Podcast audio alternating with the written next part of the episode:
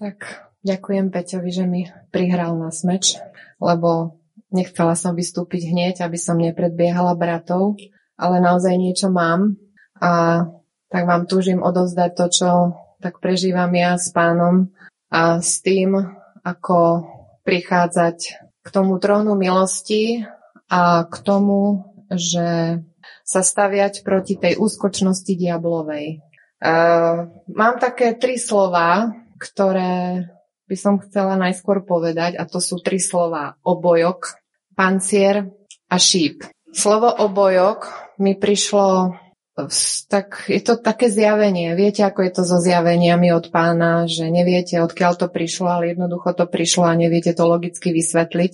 Tak um, jedno ráno sa mi tak vyjavilo také z jednej kázne brata Alexandra Barkovciho, že nebuďme ako psi, ktorí len štekajú.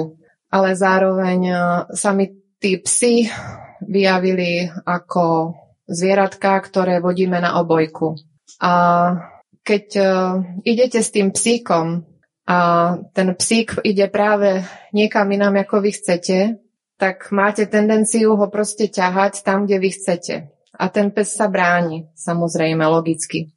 A ja som videla uh, na rakúskej televízii jedno také um, vysielanie o tom, ako navštevuje jeden pán rodiny a pomáha ľuďom vychovávať psov k tomu, aby robili to, čo my chceme bez toho, aby sme ich museli ťahať za obojok. A prišlo mi to taký obraz do nášho života, že keď práve my chceme, aby ten pes išiel tým smerom, ktorým my chceme, tak práve ho za ten obojok tým smerom ťahať nemáme.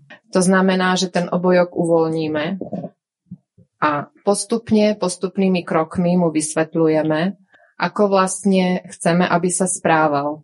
Ale rozhodne nie je dobré, ho za ten obojok ťahať, za tú šnúru alebo za ten povrázok a chcieť, aby on išiel tam, kde my chceme, pretože zásadne on to nebude robiť a bude zásadne ťahať opačným smerom. Takže to je to slovo obojok a nebuďme ako tí, ktorí ťahajú psa za obojok, ale práve takými postupnými krokmi prichádzajme k tomu nepriateľovi a nerobme práve to, čo on si myslí, že robiť budeme. A ďalej slovo pancier. Poznáme všetci tie verše, že oblečte si z Efežanov 6. kapitoly. Môžeme si to prípadne prečítať. Za to nič, tomu nič neublížime. Lebo nie je nám zápas, e, oblečte si celú zbraň Božiu, aby ste mohli obstáť proti taktike a úskočnosti diablovej. Lebo nie je nám zápasiť s krvou a s telom, ale s kniežatstvami, mocnosťami, so svetovládcami temnosti tohto veku, s duchovnými mocami zlosti v ponebeských oblastiach. Preto vezmite na seba celú zbraň Božiu, aby ste mohli odolať v ten zlý deň a vykonajúc všetko stáť. Teda stojte, majúc svoje bedrá opásané pravdou a súd oblečený v pancier spravedlivosti a majúc nohy obuté v hotovosti Evanielia pokoja, Pritom pri všetkom vezmite štít viery, ktorým budete môcť uhasiť všetky ohnivé šípy toho zlého. A vezmite aj prilbu spasenia i meč ducha, ktorým je slovo Božia, Božie, modliac sa každou modlitbou a prozbou každého času v duchu a tým cieľom dejúc celou vytrvanlivosťou a prozbou za všetkých svetých.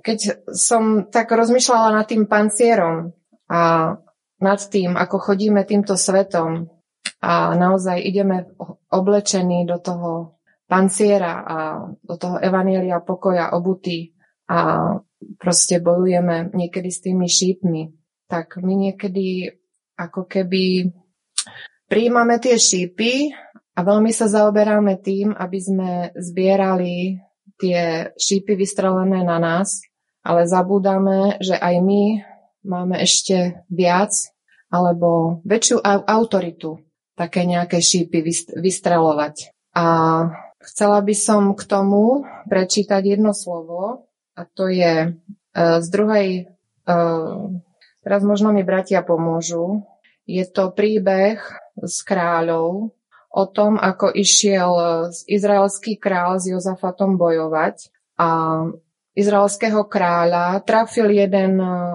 človek v úplnej prostote tam, kde ten pancier nebol úplne celistvý, jednoducho bol predelený, ale ten šíp bol trafený uh, na to miesto, kde ja som si myslela, že som si to napísala, ale som si to nenapísala a nepamätám si to teraz.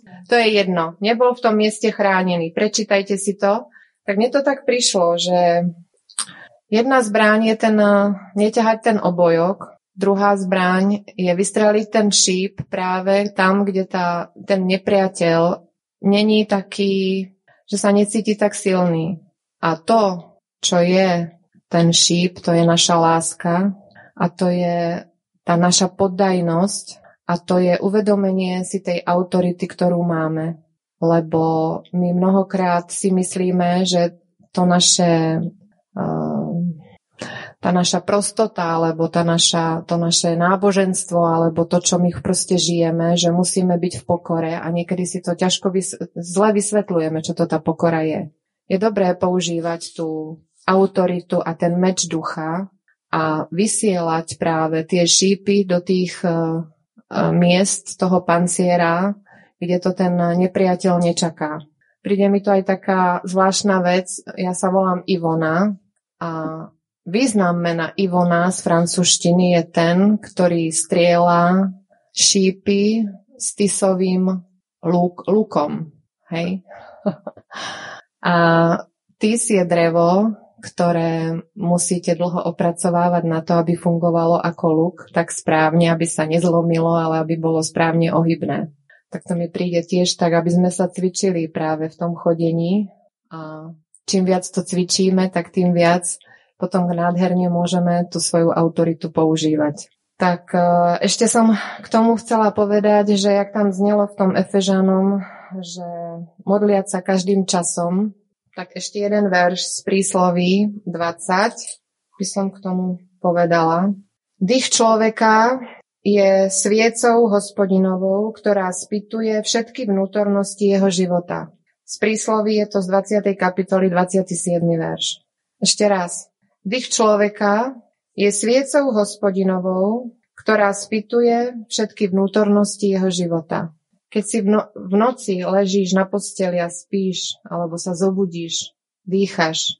A dýchame niekedy tak, že si to ani neuvedomuje, že máme ten dých krátky, že sme v nejakom tlaku. A keď ste v tom tlaku, tak si uvedomte, že dýchate. Ale nie preto, že sme nejakí tí, ktorí prevádzajú okultné praktiky ako yoga alebo čo ale preto, že dých človeka je sviecou nášho Boha.